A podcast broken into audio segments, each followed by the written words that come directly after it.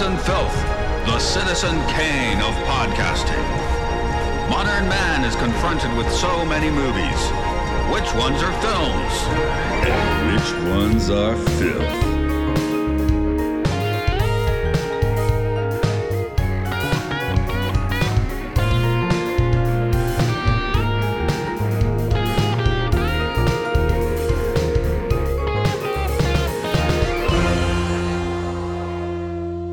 Mariska Hargitay. In at number 90, we're back to watching terrible films for our own bizarre reasons with The Love Guru. That's right. It's Films and Filth, the Citizen Kane of podcasting. We're on the filth list for the first time in a long time. So that's exciting. Yeah. We'll see how exciting this Mm. movie is. Um, we haven't been here for a long time. and We're not here for a good time. Mm, okay, that sounds about right. Uh, roll call. Uh, we can do it Bible style if you want. The, who's Tom here? Servo. It's Matt. Mark, Luke. John.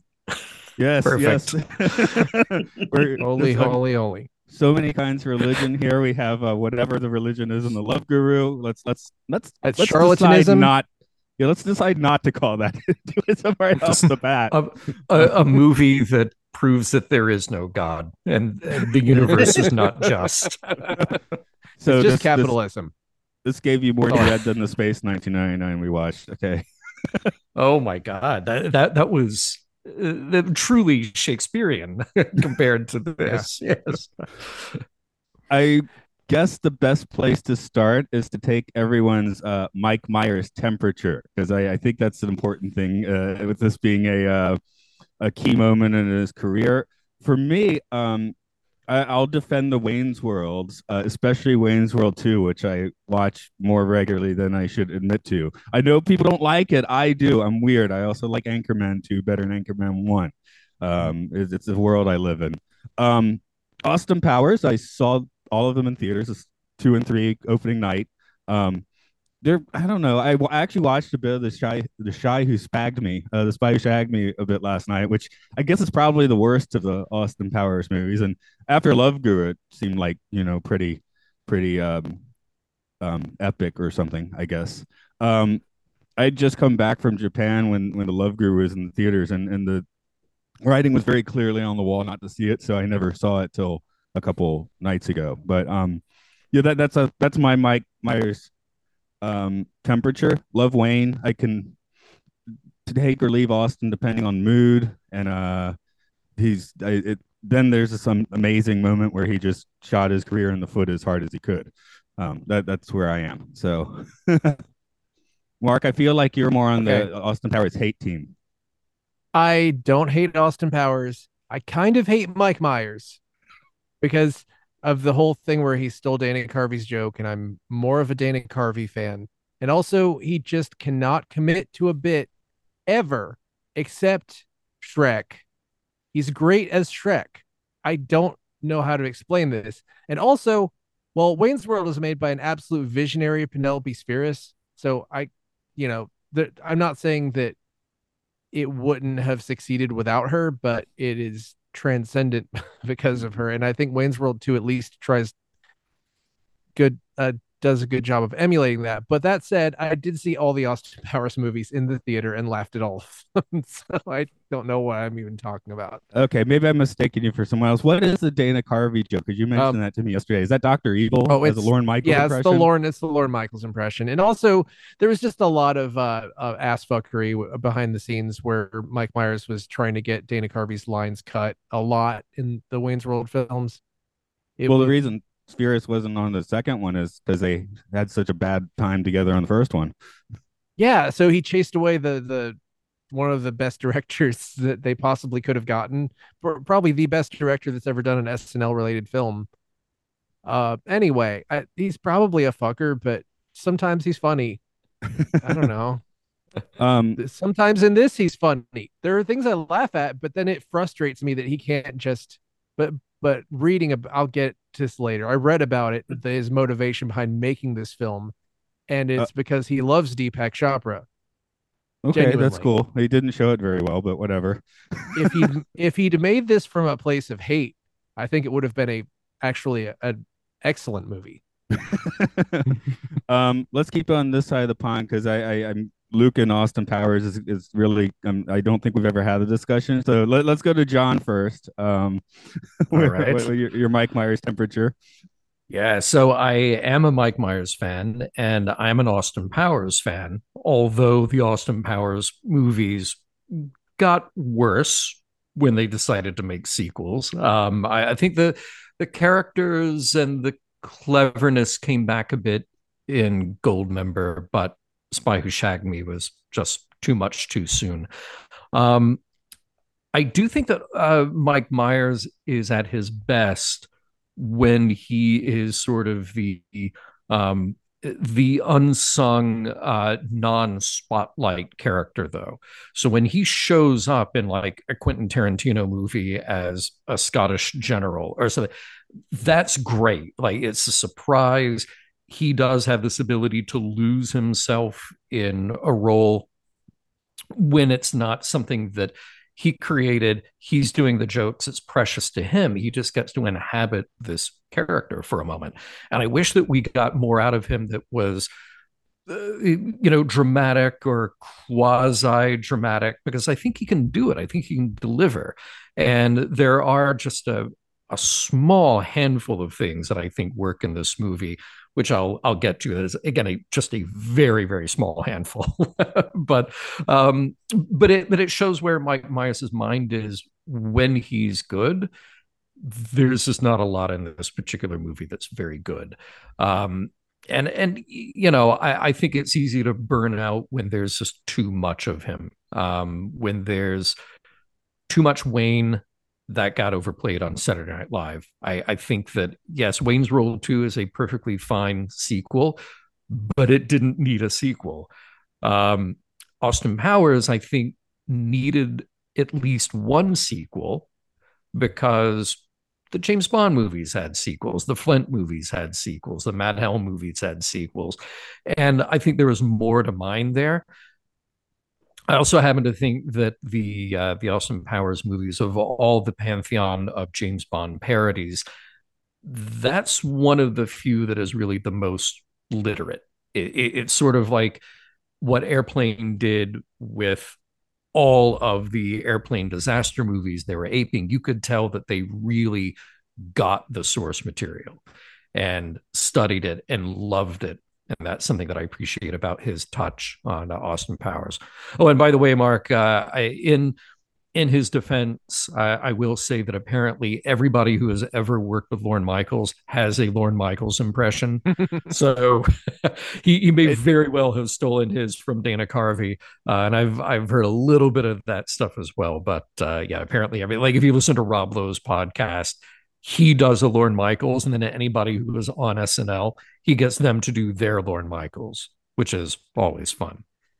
It's true on Conan O'Brien's podcast. Every literally everyone who has ever worked in Saturday Night Live who goes on there does a Lorne Michaels impression. They're all that's they're awesome. all pretty similar. That is fair. Yeah, they're, they're all kind of Doctor Evil, right? right. Yeah. Since Lorne Michaels isn't actually on screen that often, we know the impressions better and we know the guy at this point, which is kind of fun. Right.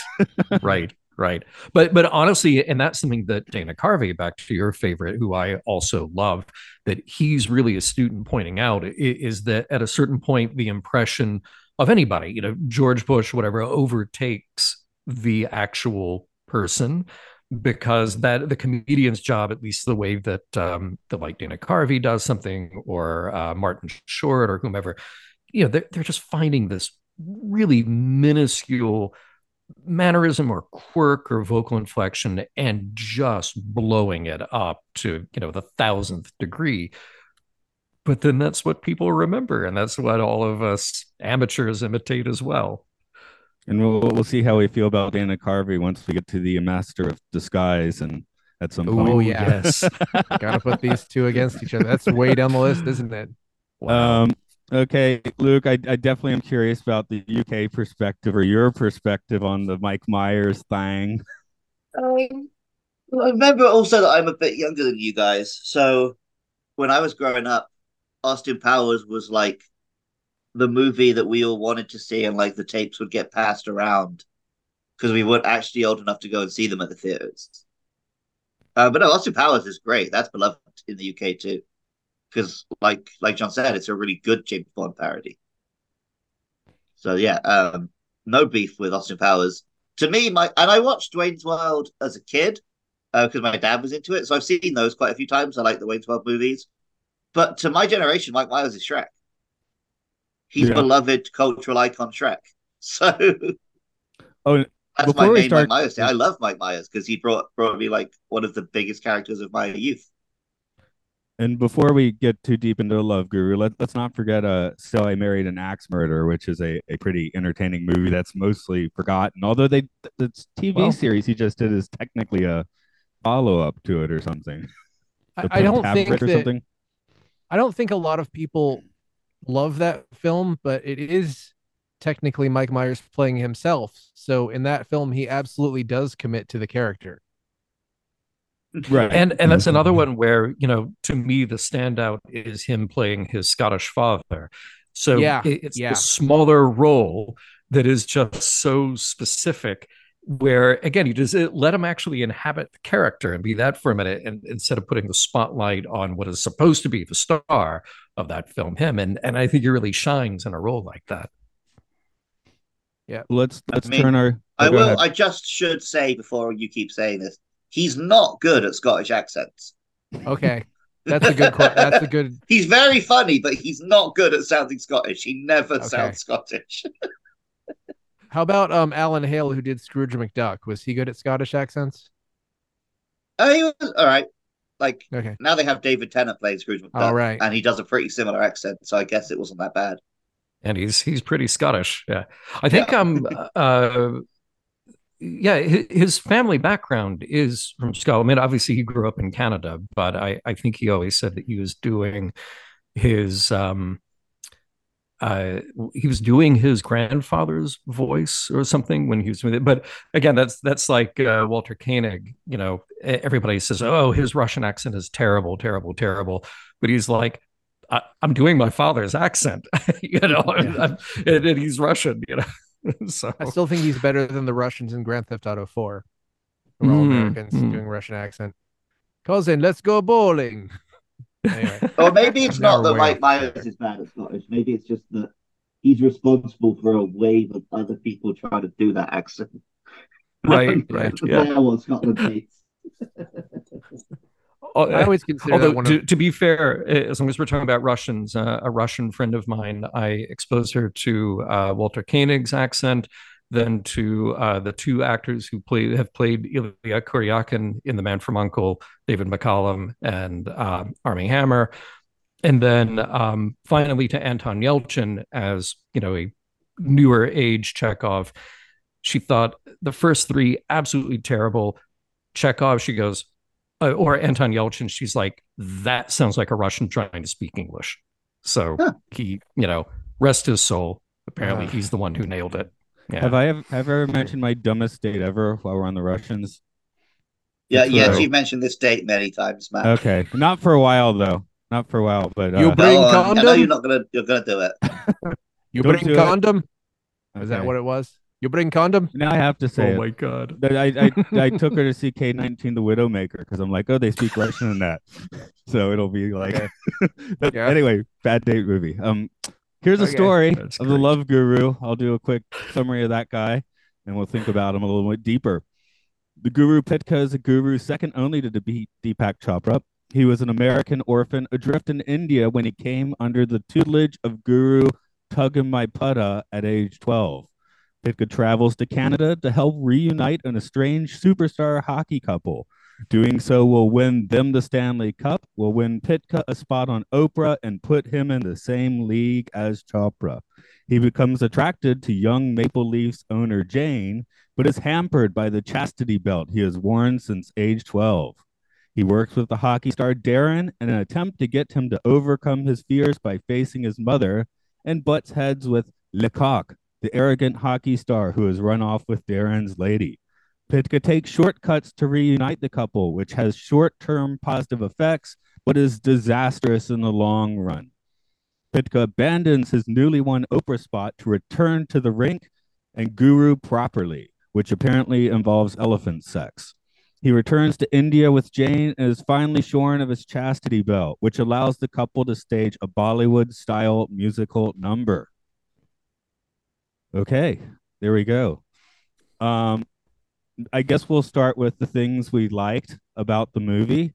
Um, I should grab my phone well, for this. Oh, go ahead. The thing I liked the most was, interestingly, uh, Jim Gaffigan and Stephen Colbert as the announcers, and interestingly, oh, they are great. Recorded great. their bits yeah. during a writer's strike, so they had to improvise everything they did. Huh, nice. So, you know, very uh, topical right this second. Um, yeah, any sports comedies always seem to knock it out the park with the the commentators.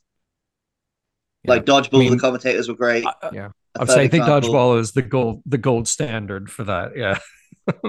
yeah, I need to rewatch that. Um, yeah. No, I I genuinely was laughing a lot during this film. Like, it had jokes and they landed. It's like stripped of context. Please describe one. Um, there was the bull gazer gag gets me because I'm a child. there was yeah. lots of stupid little puns. Yeah. There was the oh, what was the joke with? Do you know? Like, do you know Dick Shrivels at 85? And It's like because it oh, does. right, right, right. Um, it, yeah, but they they were all really dumb little jokes like that. The problem was everything that was actually about being a guru was horrible and racist. Yeah, it was. It was. like, it was racist, and also Mike Myers was just doing Mike Myers. I hated the bits that were to do with what the film was meant to be about. Um, what I liked were the book titles that come up in the first 15 minutes, which are um Oh, the book titles were good. Yeah, yes. that's another good Stop joke. stop hitting yourself. Stop hitting yourself. Why are you still hitting yourself? That's good. If you're happy and you know it, think again. Uh, I like that. Does it hurt when you do that? Don't do that. The ultimate was it uh the ultimate something that will change your life. Sorry, I, I'm looking at a bad quality uh, picture of it, but yeah, I I mm. laughed at those. That that's what I thought, and yeah, of course the uh the announcer is great, especially the uh he's on I'm on drugs again. That was fantastic. the uh the the delivery on the book jokes was good. You know, just mm. that, that he always has one at the ready, and it's always the right title for the moment. You know, like that was a good running gag to have in there. Um, sportscasters were terrific. I actually liked the first Bollywood scene where he mm. first lays eyes on the Jessica Alba character, and you just cut away to the sort of romantic vision in his head of them singing because there was no warning about that. We haven't yet established that this is a thing that happens in this movie, and Bollywood is a thing. And I was like a good style yeah. parody that you can just drop into a movie, as opposed to say just opening with a sitar version of Nine to Five, because. that it, if there's a joke in there, that joke is about a quarter of a second of like, oh look, he's doing nine to five on his sitar. Oh, wait, he's actually going to do the whole thing, and then we get mm. another song at the end. Like that, that stuff. That stuff speaks to what uh, I, I, think a big part of the comedic problem is in this movie. It, it's all these residual jokes that don't actually add up to, oh, I don't know, a story or characters or drama mm. or motivation that we actually care about. So I, I appreciate it that Mike Myers' mind apparently works this way, where it's just like, oh, look, here's an accent here, and here's a joke here, and here's something dumb that I heard when I was a 12 year old. And, and like, and these are all the things rattling around in his brain. And sometimes you can take that and build characters and story out of it, like Austin Powers. And times like this, they just feel completely honestly from the mo- from the moment the movie started and we just sort of had to buy the reality of the character. I just did not buy the reality of the character at all. So that prevented me from feeling like I was a part of the story. so I think that goes uh, to what Mark was saying that maybe if this film had had a bit more bite to it, if they'd been more yes. like satirizing these gurus who are full of it and you know Oh I my think god, a the fake hundred. I mean, like- that- spirituality. This could have been a is great comedy. exactly that is exactly the note that I took about this whole thing. Is that I, I was waiting for something here that really was a satire. Like I, I think there's a little bit of that implied just because he is so clearly filthy rich and he can just go to a new city and then suddenly his ashram is this huge, you know, multi-million dollar palatial place. So you, you're kind of in on the joke, like, oh yeah, these guys are getting paid millions and millions of dollars, but the advice is really dumb. Mm. But there's nothing beyond that. like, Right. the- Well, and- and- because ultimately it works. Yeah, well, I, I mean that sort of works as a joke, but it's No, but I mean ultimately his his system works. He fixes the yeah, guy. so but it's it's like this thing where Yeah. when when he asks the hockey guy to not fight anyone and then has him fight everyone right. that, like that whole thing if they just put something in there where he was taking the distraction going to like steal money from the from the team or something like that it just felt like a couple of times he was sowing chaos because i guess because that was a method or something but it didn't ever feel like he really believed he bought into his own methods yet at the same time we don't know anything that he believes. We really Mm. don't. Yeah. he just wants to be on Oprah and and you don't even really know how much he really wants to be on Oprah or if it's that's just just because he wants to get laid because he wants Oprah because he wants his chastity belt He removed. I wasn't even really clear on that. If Yeah, Oprah just had the- the removed his chastity belt, that would have been cool. But they didn't do that. yes. yeah, but Yeah, to- Oprah's too good to be in a Mike Myers movie. so Celine it Dion. was a scheduling. It was a scheduling conflict for both yeah. of them, actually. Oh, was Yeah. she too busy buying up land in um, Hawaii to steal from the natives? Like uh, Mike. Myers, apparently Mike Myers is so big that they weren't even really saying no to him, except they didn't have time to do it. Hmm. I was wondering because time. if you remember the opening scene of Goldmember, which has everyone in the world because he was culturally that important at the time that everybody wanted to be in the opening scene of Goldmember. Where I, I mean, we got a few people here, yeah, but yeah, Celine is clearly not actually Celine. Um, I I guess we should talk about some of the other actors a bit. Um, I did decide that we should retroactively take back Ben Kingsley's Gandhi actor Oscar. I think he redeemed this by doing Iron Man 3. Yeah, you're right. He was really good in the, the whatever Marvel stuff that I've seen him in. He was I can't remember any of the names of it, but He was in Iron Man and then he was in Shang-Chi. he was uh, consistently a bright point in whatever the hell he was in. But not Well, because this. they were pa- that that was actually parodying this kind of character Yes. instead of just doing one wholesale. Mhm. Yeah, he's parodying a terrorist, which is uh, super. But we're fun. also parodying getting Well- Ben Kingsley to play Middle Eastern people all the time. yeah. There you go. But, uh, but even with Ben Kingsley, like it, it's just sort of a dumb sight gag that he's cross-eyed. Like what what does that serve at all? Nothing. It's like, oh, this is funny. I'll just cross my eyes through the whole thing. That doesn't help anything. Does- It doesn't serve Yeah. anything or anybody other than just like let's try to squeeze in as many dumb gags as we can. So I I felt really bad for Ben Kingsley. I, I felt well. Look, I can't feel too bad for him. He got the paycheck. Um, Yeah. but Well- yeah, It felt like he was stealing from Kung Pow! Enter the Fist, which is a much funnier movie than this, there you go. Yep. in my So opinion. Yeah. this film obviously dive bombed Mike Myers' career, but it's kind of his own fault. Did this film also end Jessica Alba's career? she became a businesswoman. No, she's doing great. She's doing Oh, better than any mere actors at this point. Uh huh. What what is her business? Uh, I I, I, actually, I should look that up. But I know that? Influencer she's stuff. a guru now. Yeah. she's uh, a self help guru. Yeah, I think really. Fantastic Four may have tanked your career more than this did, and that was, Mm, or maybe that was mhm. before this. Yeah, she's I just feel kind like that was here. before this. I don't know. She's in Or released a around the lot of time. stuff recently. She was in a lot of stuff and then she was in nothing ever again. That's my She was point. in. She was in Machete Kills. Oh, nice.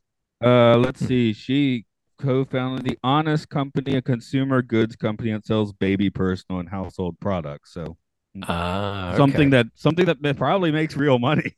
yeah, no, exactly. So uh, we don't need to feel too bad for her. She was in Little Fuckers, Oh, okay. what year was that? 2010. Okay, well that, that's not too long after. But Yeah, yeah, I didn't even know they made a sequel to Meet the Fuckers called Little Fuckers.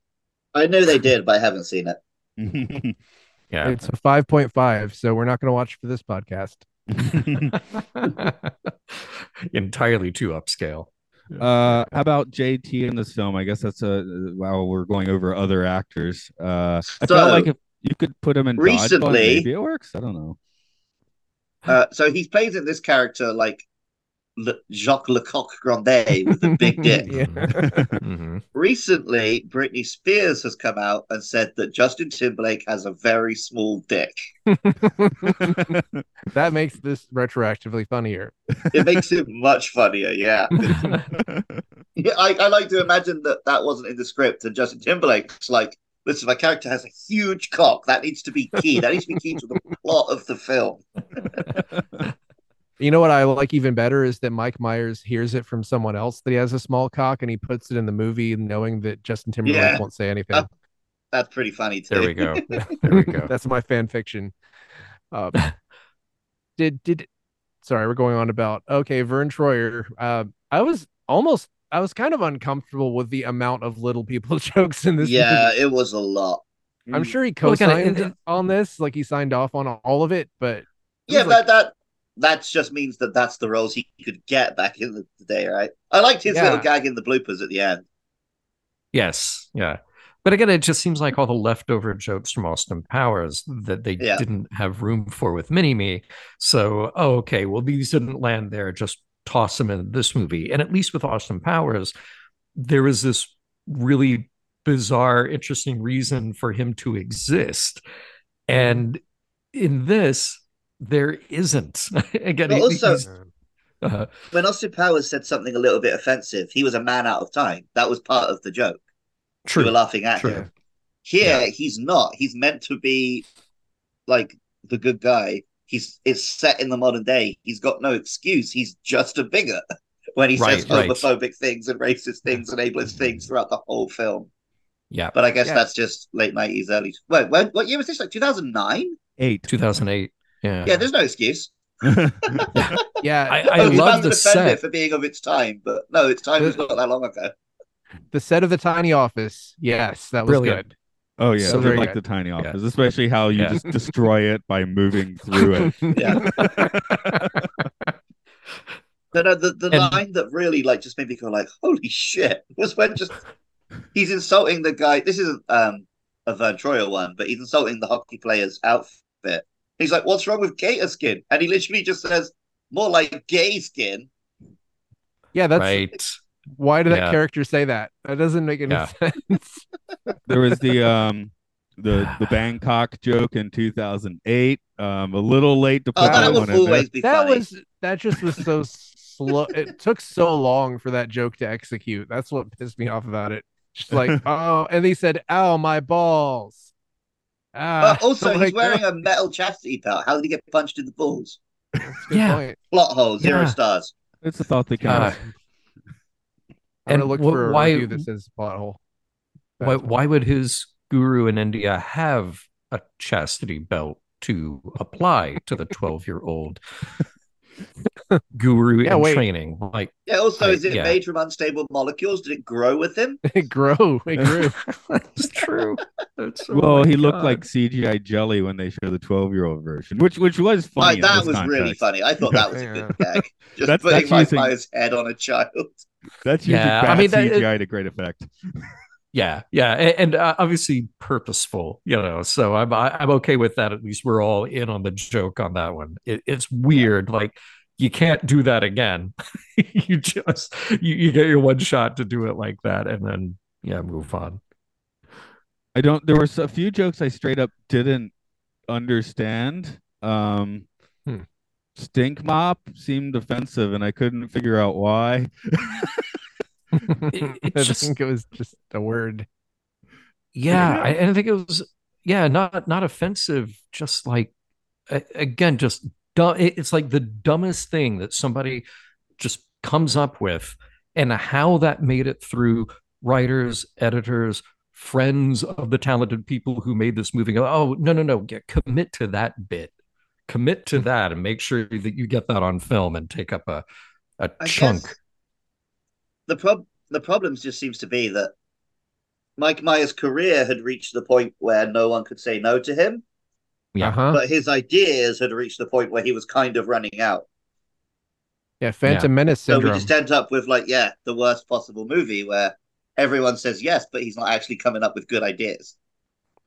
Makes sense. See, I I I wonder about that though. With uh, you know, he he had a good working relationship with. Uh, did did Jay Roach have anything to do with this one? I forget. I don't believe so. Um, but yeah, he did all the powers. Seemed, yeah, it seems like that combination working on the Austin Powers movies really worked. And somebody as talented as I think Mike Myers is should also realize that you have to at least have some people in your creative sphere who can sort of check you back into place when you're developing a, a, script or you know developing a movie. I mean, uh, Martin Scorsese had to have Thelma Schoonmaker. You know, they, somebody as talented as that has to have somebody somebody else's eyes on the work at some point. And and when you hear something about like Mike Myers not doing a Sprockets movie, and I loved Dieter and I love mm-hmm. Sprockets on Saturday Night Live but he was under contract with I, I want to say Universal for like a dozen years or something to do this movie and he didn't do it didn't do it didn't do it because the perfectionist in him said like I I can't do this right and make it into a feature length movie and I won't do it if I can't do it right and so I wonder how do you go from that to then the love guru where it's just like every bad choice possible is right there on screen um, I did um, check. Jay Roach I was uh, smart enough to stay away from this. oh, okay. Yeah, the director right. of this film has one directing credit, and it's this uh-huh. film. And the oh, co-writer... yeah, I guess there was no one to push back. Is he yeah. produced on the Austin Powers films? So I think it seems wow. like maybe he was just a Mike Myers yes man. Wow. Well, and the co-writer, wow. the co-writer's name is uh, Graham Gordy, and it looks like he had one credit before this and mm, five or six after, and uh, almost all of it's after. drama. All of his credits are drama. it's weird. Wow, that brings the weight wow. in his film. I don't True Detective. He wrote an episode of he wrote episodes of True Detective. Like what? oh okay. God. Um, what? This is just me reading the wiki, but apparently Myers wanted to make a hockey movie which I think ah. if this were a ah. hockey movie, it would have worked. It is a hockey movie, though. The, That's the, the guru, part of the problem. The guru could have been like a fat bastard sized character. Uh, in that version, I'm not quite sure what Mike Myers' lead role is, but like if the guru is like in the movie for like five minutes and makes a couple dumb jokes, I mean, it, you'd still be like, "Gee, is this guy offensive?" Uh, but you could probably, you know, you might have a better movie. I don't know. I just maybe. don't know what. But then, yeah, maybe it would be more offensive if it's just a bit part and you don't go into it. I don't know. Because then well, you'd be thinking, wait, is he actually trying to play an Indian here? well, and, and, that's the thing that I, I eh, like. I'm trying to give him the benefit of the doubt in certain places, certain choices, trying really hard and think like, okay, Mike Myers clearly appreciates these kind of like cultural mashups. I mean, look at the Austin Powers movies where you've got Austin Powers, this very specific character from this very specific time, but then he has to in, he has to encounter people with completely different, uh, coming from completely different places in the in the world, uh, like Miss Kensington, and then even Basil ages over time into you know a, a different sort of man and a different time um, and, a guy like Dr. Evil, a guy like Fat Bastard, know, all have these very distinct backgrounds that they're bringing to it. And to me, Mike Myers seems like a guy who's very interested in these quirky cultural specifics and, and time appropriate specifics that uh, the thing get thrown into the blender together. And I look at a movie like this and I, okay, all right, you, you probably watched some Bollywood movies. You read some Deepak Chopra books. You maybe did a, a, a light skimming of the surface of some interesting Indian cultural quirks that impressed you. And then, and then you try, try to sort of mash that up with some, uh, you know, Americanisms and some Canadianisms, but we're on to you, Mike. We know that you're really into your Canadian background. We know you're really into hockey.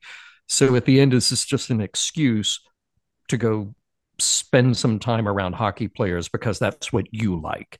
And that in the end doesn't really add up to a movie. That's just you being self indulgent. Yeah, I don't know. Does Adam Sandler do that better? I want to spend a month with my friends Uh, in Hawaii, so we're making yeah. a At movie. least with Adam Fair. Sandler, we all know that's what Yeah. he's doing, so we just don't watch the films. And But then those Yeah, like- films should be on this list more than this should. That's the. Mm. It always comes down to that when we do these. At least at this end of the list, I'm sure it'll be different when we get to like the you know the worst fifty. I'm always wondering why is this film on the list of the bottom 100 films of all time? Because it's not. It's it's mediocre, you know, with some good gags. I think it's because of its reputation that it messed up Mike Myers' career. But it's still better than 10, 9 out of 10 comedies that come out. I think it's probably the funniest pound, just joke for joke, pound for pound, the funniest comedy we've watched that's been on the bad list so far. Would, would you Yeah. guys disagree? Well, some nights Huh? Stan Helsing, you're like, I never really expected anyone here to be sort of, um, you know, like you didn't expect any real talent in Stan Helsing, right? Uh, But I That's thought true. that And was maybe I laughed. I did laugh a lot at Stan Helsing, perhaps because I wasn't expecting to. Right, and you Yeah, come I to this movie with a bit of an attitude because you're like, oh my god, this destroyed like a relatively culturally important guy's career, like obliterated it pretty much. So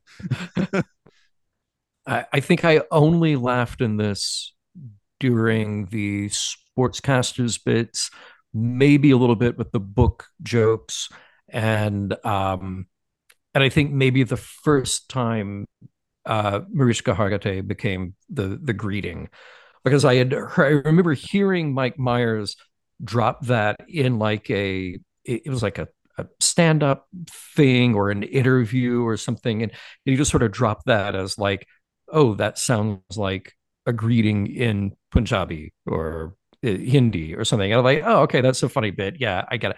But then when you overplay that bit constantly during, and that's one of the sins that this movie perpetrates is that they do the joke and then they keep doing the joke. And I'm sorry, but you only get threes. And then in other instances, they stop to explain the joke to you Hmm. and that I absolutely cannot stand. So when it's Mariska Hargitay saying that is the joke because it sounds like something that to an untrained ear sounds like a foreign language. Okay, fine. And then you have Mariska Hargitay there at some point. Okay, all right, that that's funny. But then when you just keep playing out the joke, like no, no, no, here's the model of the building, and I'm going to push the button that makes the sound from Law and Order just in case you didn't get it. Like, we just can we just slow down? Can we have a little bit of efficiency with our jokes and move on to something that's a little more meaningful to the movie? so what's gonna make you uh twitch harder from here on out? Mariska Hargitay or uh, DS9's uh, Al Moraine? Well, we only got okay. We got that a lot for one hour, and then in this we got it a lot for okay an hour and a half. I, I don't know. I might watch. Yeah. I Me, um, more likely. I to didn't that know who Mariska Hargitay was, so I, I had to like I Hmm. briefly looked up like, is this a real phrase? And then I realized, oh, it's the actress who showed up. Now I get Yeah, it. Jayne Mansfield's daughter. But Mhm. then I learned a fun fact. Matt, do you remember we watched the 1995 Power Rangers movie? Yeah. You remember they go to the alien planet with the uh, bikini-clad lady who gives them their new powers? Is that her? No, it was gonna be her, and then she Oh. filmed half the scenes, and then she went home for Christmas without telling anyone, and they fired her. oh my god, that's hilarious! Wow, good for her. Wow. She went on of- strike. One Uh, of you- you're talking about how the jokes get you know past the rule of threes in here, but I think Mike Myers is one of the only guys that does it over franchises. Like we actually get Wayne's World and Austin Power jokes like redone here, which I- is weird. I was very annoyed Mhm. by the uh, Bohemian Rhapsody and the car joke. I was si- Terrible. 'cause there's no Terrible. point in that except he's gonna wink at you and be like, "Yeah, remember, remember that? Remember when you Remember went to this the better That movie? happened?" Remember you enjoyed watching my movie? Fun fact: When I saw that movie, I was 14, and I thought that Bohemian Rhapsody was a song made for that movie. I had no idea. I had no idea the song existed before that. That that's what uh just 1991. All you thought in the colonies, isn't it? that's what Yeah. got Queen back on the American charts, isn't it? Ay. Maybe I thought they just did "We Will Rock You." And uh, anyway, did anybody else feel like you were laughing, just in general, laughing less and less as the movie went on? Because I Definitely. felt like I wasn't Yeah. intentionally, I wasn't like consciously saying I'm getting tired of this, but I found myself just laughing less and less. And when the elephants had sex, I just didn't laugh at all. I'm like, But that, this, that um, should, this should be funny, right? with better hands, that could have been a great crescendo, right? But yeah, I was just, I was over it, kind of. the, the the rhythm was off. Maybe it was The- that the one things that guy who directed that one thing. Yeah, the the things that were funny at first was us getting to know the pattern. Like things were new. So saying Mariska Hargitay once and hearing the response once, like that was funny. And the reveal of the book titles and the the little uh you know his little uh, aphorisms and the- every time you see like a PowerPoint slide behind him like seeing that once early that was clever. But then when you realize they were going to use those same jokes over and over and over again, and then really have to speed up what happens in the end because you got to wrap this up. You have to resolve all the relationships. You have to resolve uh, that the team will win and how and why. Then it's just a race to the end. And honestly, when we started this, all right, look, I knew it was going to be a bad movie, but I also knew that I liked Mike Myers, and I and I looked at the player in uh, Paramount Plus as soon as it started up, and it was like, okay, an hour and twenty seven minutes minus a few minutes for credits. I'm like, uh, gold, great. this is going to take about an hour twenty plus minutes of my life, no problem at all. And then it just felt like a chore to get anything past the opening 15 minutes of this movie 15 20 minutes i was just like this feels like this is taking me three weeks to get through right now Yeah, Yeah, I I, think I- for me, it was. It took longer. It wasn't as long, as quick as that that I got off it. I got about halfway through the movie. And then he sneezed. Yeah. and then he sneezed I got about halfway through the movie and then took a phone call from my girlfriend. And then the second half, any like small amount of enjoyment I'd been finding in it, whether that was laughing at the actual jokes, I was kind of laughing at the film just because of how badly it had aged as well. Hmm. Just like, oh my god, all these small person jokes, all these gay jokes, all Mhm. these slightly racist Right. jokes. So I, I was I was getting some amusement out of watching the film. And then I went back and watched that second half and it was just gone. And the entire second half, I don't think I laughed. yeah Except for the So like the, the, there was like a a spell got broken between watching the first half and watching the second, where I was just seeing the film for what it is, and it's just not that funny. I think it took. I think I put it in three 30 minute chunks, and after the last 30 minutes, I watched The Killer in its entirety. So Mm. that was a straight througher. So yeah, okay, that's where the Well, love guru sits. Um, I watched something I, this don't all the way through because I started two hours ago. There you go. I watched it all last night. Yeah, Right. I started Yeah. early because I knew I might want to chunk it up a bit, Mhm. which I good did. plan Yeah, I wanted to Good chunk move. up watching this film, if you know what I mean. I don't even know if this one's a recurring joke. The uh, all the product placement because Wayne's World made that like a very funny Mhm. joke, and here they're beating us over the heads with uh, Altoids, Cinnabon. Was there something else? Those are the ones that I, I at least wrote down. The Altoids go joke Kind of I a like funny joke. because like the idea of the Altoids breath mints elbowed of the elbow to the face of the match. yeah. That Yeah. that is legitimately a joke. But then there was also just a lot of actual product placement. Well, especially because it's a sports movie, right? So there's just Xbox and PlayStation adverts Hmm. behind them all the time. Oh yeah, I those saw an ad for track. PSP.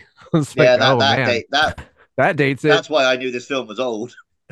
right We're like two dead consoles past that now. so I guess we do need to consider where this is uh, being films or or filth. Um, I'll, I'll bring our guest in first. Uh, John, how do you want to put this one? Is it filthy? Is it filmic? Give another word you want to Oh. invent?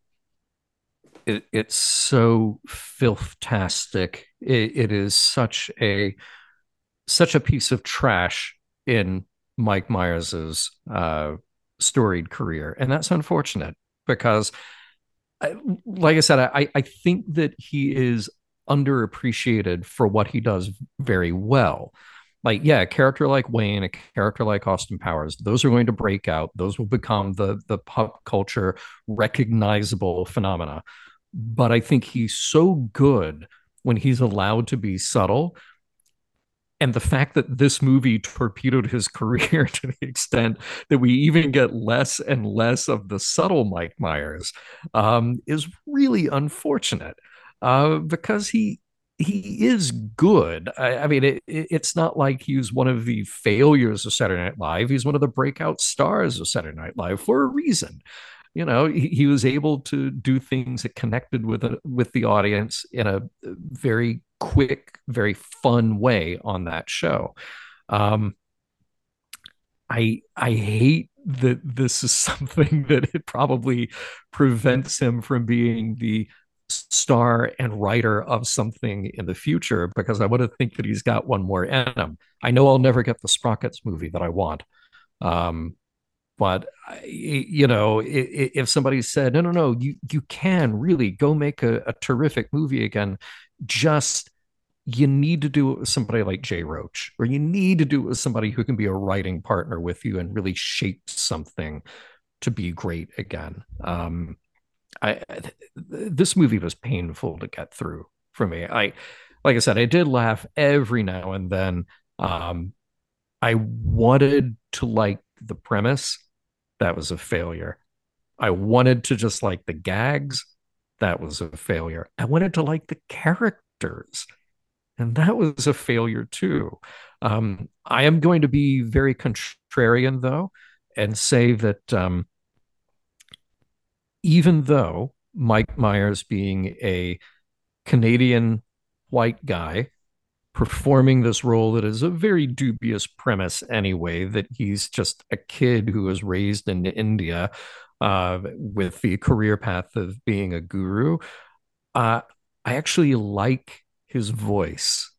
I think he he made a clever creative choice to have this wholly unique accent sound tone to his voice that i kept trying to place throughout the movie and I think that was part of the fun of it is just like, who is this guy? Like, like, is there even a world where that is legitimate premise? The answer is probably no. Um, but he made interesting choices in how the character uses language and how he uses his words. So um, I'll at least give Mike Myers a couple of points for trying with that, even if we can mostly say that it, that falls flat. so, yeah, there you go. That's my summary. Um, does Um, anyone have a better word than filth-tastic? Uh, I don't want to filthadelic? call this film filth. I was going to Because give it my flimsy. We yeah, Hmm. flimsy is better because we've been talking about filth, right? With like horror movies and really, we've been using filth often as a term of endearment recently. Mhm. And the problem with this film's not filthy enough. Like Mm. it's just yeah, it is flimsy. It's there's a there's a bit of an idea here, but he didn't go far. Like Malk said, he didn't commit to a character. He's meant to be playing this guru character, but he's still making little Mike Myers the American aside throughout the whole film. Yep. I mean, you could also So- call it flim flam, like everything that Deepak Chopra has said, because this is a love letter to. I think I said earlier I was going to get into this. Um, he became obsessed with Deepak Chopra, read all of his books around the time his father died. So Hmm. therefore, I have to feel kind of bad for That's how for, uh, grifters get you. him. Exactly. And is most vulnerable. He read a bunch of Deepak Chopra, became friends with him because Mike Myers was huge and he could be friends with anyone he wants. And then Deepak Chopra wrote an inspirational novel called Why Is God Laughing? The story of a comedian named Mickey Fellows who begins a spiritual quest after the death of his father. So basically, Deepak Chopra Ah. repaid him by plagiarizing the story of his life for a book, but uh, Yeah. Myers contributed the foreword to the book. Anyway, And, If- and that, but, but see that that's the yeah, and and I'm I'm sorry, Mark, because you and I are on the Oh. same page here about this, and that is a big Yeah. note that I took here for myself, is that I wanted this movie to be a takedown of Mhm. these so-called gurus. I really uh, because I don't think that a guy like Deepak Chopra is just an innocent purveyor of feel-good wisdom. I mean, I think that these are opportunists uh, opportunists who prey on vulnerable people. And they have crafted an industry of you know this uh, feel good self-help movement. And, and i love the the statistic that the number one predictor of someone who will buy a self-help book is that they have already bought multiple self-help books. And if that is the case that means that the self-help books aren't working. So they are just literally designed to keep bringing you back to buy more and Deepak is one of the prime examples of an opportunist when it comes to that. Uh, but Mike Myers, I guess, is, was a little blinded by the light there, and, and that that that's again what makes his character so uh, kind of unrelatable and unapproachable because we don't know if he believes what he's doing. Like you pointed out, Luke, you know, it, it, it's a bit of this Eastern mystic wisdom that he has, but then he just does dumb Mike Meyer Americanism slash Canadianism jokes thrown at you. So you never can tell his sincerity. Yeah, in there's, any there's a this. little bit of insincerity to the character because I think Mike Myers is a good enough comedian to know the funny version of this character is full of shit. But at the time Or- in his life that he made this film, he couldn't admit that to himself.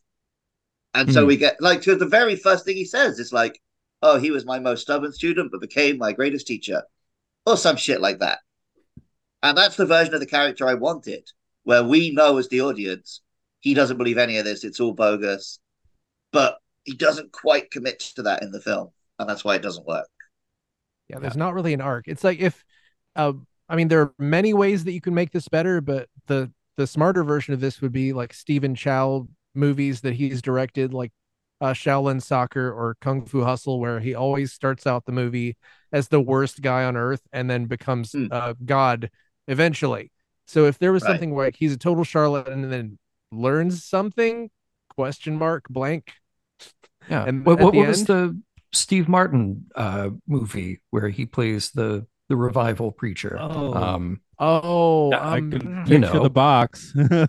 Yeah, absolutely. yeah, you all what you're talking can. yeah but yeah see also that you know and, and i guess uh, why i'm so harsh about this movie uh compared at least to to you guys is that um like i think there's something very pure about a filth movie and if Mhm. we're you know typified there's something very pure about a filth movie where it's just people without talent who get together and just hack out. Mostly horror because horror is you know high return on investment low production costs it's an easy way for most people to get into the business as opposed to somebody who comes along who has talent who has a proven track record who has all the opportunity in the world to work with people who can make his own work better. And that to me is just like such a greater tragedy when it comes to something like this a leap of faith. That's faith a much better way of putting what. I was trying to say about Uh-huh. this not being filth. Kind but also uh, but also john i definitely co-sign with you the the one i wanted always was the sprockets movie and that was i mean that and the hans and franz movies never happening or sort of like the greatest Yeah. tragedies i yeah heard recently that schwarzenegger said that he was disappointed that the hans and franz movie didn't happen so i he was supposed how to be in could he it not be yeah exactly how So- could he not be I've got a 10 star review here. Um, okay go go go incredibly funny movie. If you have a sense of humor, the username seems kind of offensive. Maybe I'll skip that. Um, Okay. I I laugh at almost everything, but most comedy films are quite hit or miss. Love Guru got me. Mike Myers is a genius. It's clear the bad press it got tainted quite a few people's enjoyment of a truly great film. It is a bit culturally insensitive, but it isn't mean spirited. There is love in it. I definitely watch this again someday. People would enjoy a lot more if they put aside their delicate sensibilities. So that was that was the problem, Luke. You didn't put it aside your delicate sensibilities. Um, oh yeah, Yeah. I'm sorry, I'm woke, so you're not allowed to make comedy. yeah, no jokes. Uh, that's it. I Hmm. I wonder about the low rating on this. I think that there are some people who are downvoting it because it's racist, which is completely legitimate, and some Mhm. people downvoting it because it is a Deepak Chopra love letter, which is also legitimate, which Mhm. probably that may have gotten uh more of a become more of a thing since COVID started because I will say I watched this on um, Amazon Prime Video, where it has a really high user rating. Oh right. It's like Wow. four point five out of five stars. I didn't didn't notice the rating when I was watching it. I mean, we so don't yeah, talk, maybe like maybe normies do just enjoy this film. we don't talk about what we would rate the movies, which we don't have to. But I was just thinking because, uh, like you said, it seems skewed. I'm like, well, what would I? What would legitimately be my rating on a 10 star scale, which I don't rate things on? But I'm thinking, well, it'd be three or four. So 3.8 Yeah, it would be- about it, it right. would be Yeah. like a five for me. It would just be like a Yeah, hmm. it's I I wouldn't put this below a five. They're just funny enough. I I don't think I would downvote. I don't think I would dock a bunch of stars just for a bunch of racist jokes because that would just eliminate. That's just a lot of extra work. Yeah. But, you know, it is definitely. But and also, I don't even know how much of it the the Indian angle is racism or how much of it is just that maybe Deepak Chopra has lost touch with his Indian roots and Mike Myers is completely just leeching off of his energy. I have no Yeah. idea. yeah. Oh, the the four of us are not the people to judge that. I don't think. That's Right. good point. Right. Yeah, I'm right. a half Lebanese. That's not, has nothing to do with India at all. So Look at I the don't names get on the screen again. We can judge whoever we want. Yeah, affirmative action. I action. know we're coming up on time, so this isn't necessarily the right time to start this conversation. But I was watching this film, like this is the end of like Mike Myers' career. And do we still have like comedy stars? Hmm. Like an actor brings out a comedy film, I'm gonna go see the new this guy's film. I feel at Like Will point Ferrell doesn't do it like- anymore. Yeah, at this point, it's like, well, Chris Pratt's fr- pretty funny, but he doesn't make comedies, you know? Quite. Right. Well, that's it. Like when a comedy comes out, it's they've got a serious actor playing against type. But who are the big comedy stars anymore? I don't think they exist. I mean, I would go see a Will Ferrell movie if it looked like it was going to be good, or uh, John C. Reilly. But they're also yeah, doing. but when was the last time one of their films was even in the theaters? Right. It's been a No, while. Nothing's in the theaters Yeah, anymore. none, none of the we haven't had a Right. recent SNL breakout, I guess. So Well, Yeah. there is Mhm. Barb and Star go to Vista Del Mar, which I will wholeheartedly recommend, even though it's not directly based on SNL characters. It has that vibe. Did any of you see that at all? what was I never heard of that. But then, Came out during the pandemic. It's basic Kristen Wiig and Annie Mumolo. I'm not familiar with Annie Mumolo, but they're just play a couple of just sort of square mi- like Midwest ladies, and they go on vacation, and they're sort of like, oh gosh, and then they have threesomes and ridiculous stuff happens, and it's it's very funny and charming. And the box office was thirty two thousand dollars. Ooh. Yeah. Are you serious? Wow. Yeah, Wow. came out in uh, 2021, so that was a rough rough time. But Oof. um, I would recommend that. That is a much funnier film than this. and uh, um, I just added it to my watch list. Need that as a palate cleanser. I think, yeah, I think you'll be into it. It's it's pretty fun. Um, does anyone want to throw out a final thought on the Love Guru? yeah, just the one other note that I actually wrote down. This film has better third eye effects than Multiverse of Madness. Yeah, it did. That was a pretty good effect. And that was kind of out of nowhere, too. Yeah. I think it's because they it wasn't a CGI eye. They just copied one of the eyes and put it up here. Right. But it worked. Maybe. It looked great. Yeah. and they didn't do the Yeah. effects a week before it came out, probably. Yeah. Right. Yeah, the I've seen worse.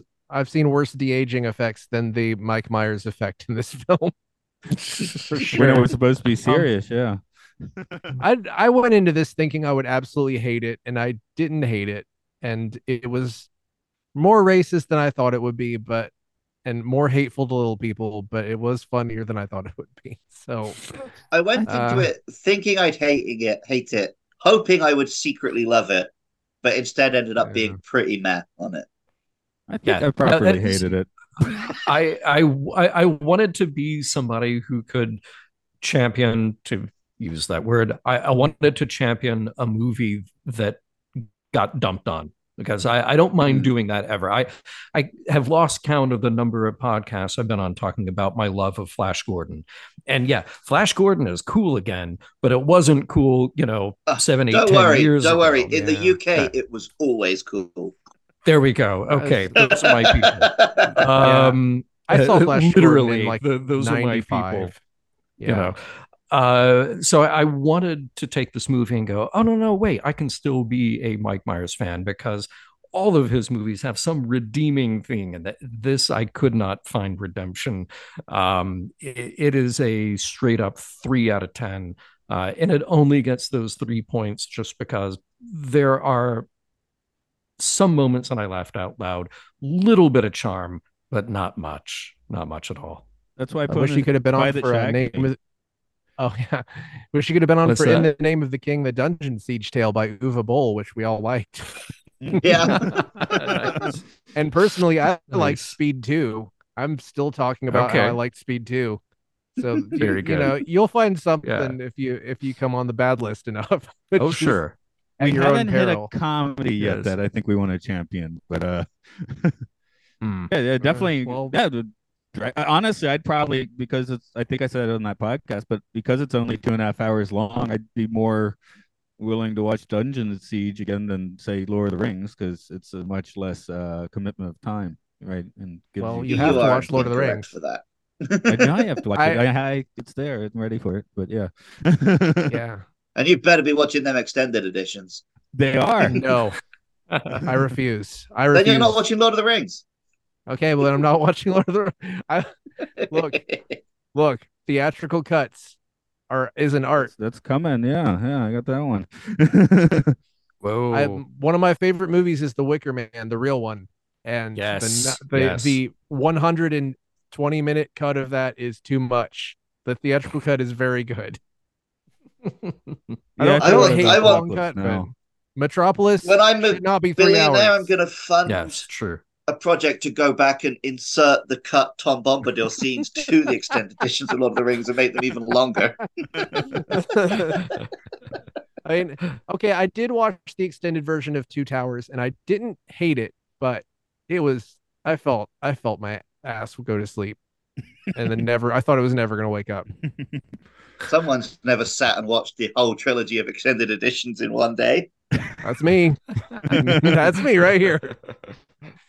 Um, well, I, I get back to us with more Lord of the Rings chatter in what three years? It's pretty high on. They're pretty high on the list. oh my Uh, god It's gonna as, stay there. as for Noah, John, we did we didn't actually uh, properly introduce you at the start. So if you want to tell, oh folks- i i, I Oh, need what you're up yeah uh, yeah don't need it uh, He's yeah, a man uh, who needs pod- no introduction. That's not true. uh, podcast.roddenberry, podcast.roddenberry.com for all the other shows that I do. So there you go. Mission Log, Trek Files, Mission Log Live, hopefully coming back to a podcast stream near you. Um, yeah. So go there, podcast.roddenberry.com. Where are Back you? on Voyager, Yes, back on Voyager. Very, very season soon. four. Yeah. Thanks for the reminder. I need to put out the preview show tonight. So- Oh yeah, dude. yeah. All right. As for us, uh, films of filth, you can. We're on.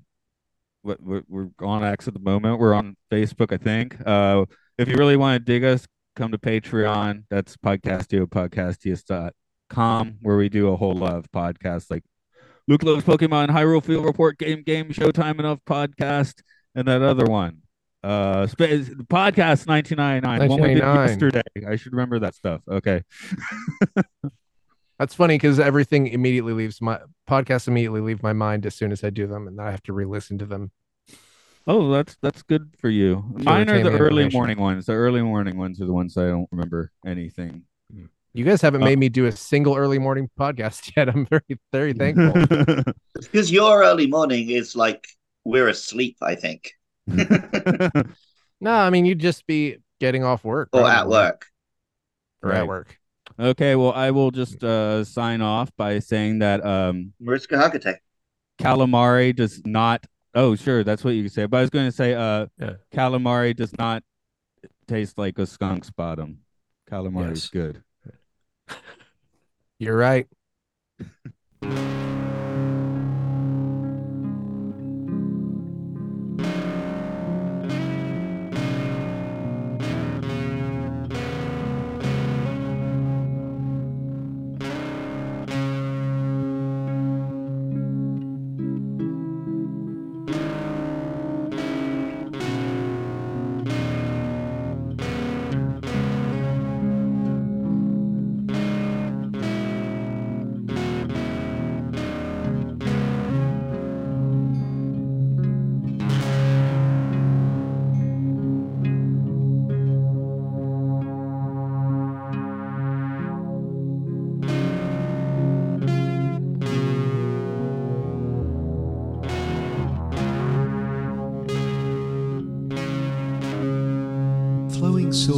gleams in the velvet night. Eternity's witnessed in the firelight. Minarets of Mecca, rolling hills of Jerusalem, shining in the soul flight. Ripples of the Ganges mighty, and the temples of Kyoto illuminate brightly. All lead back to find journey to the center of the.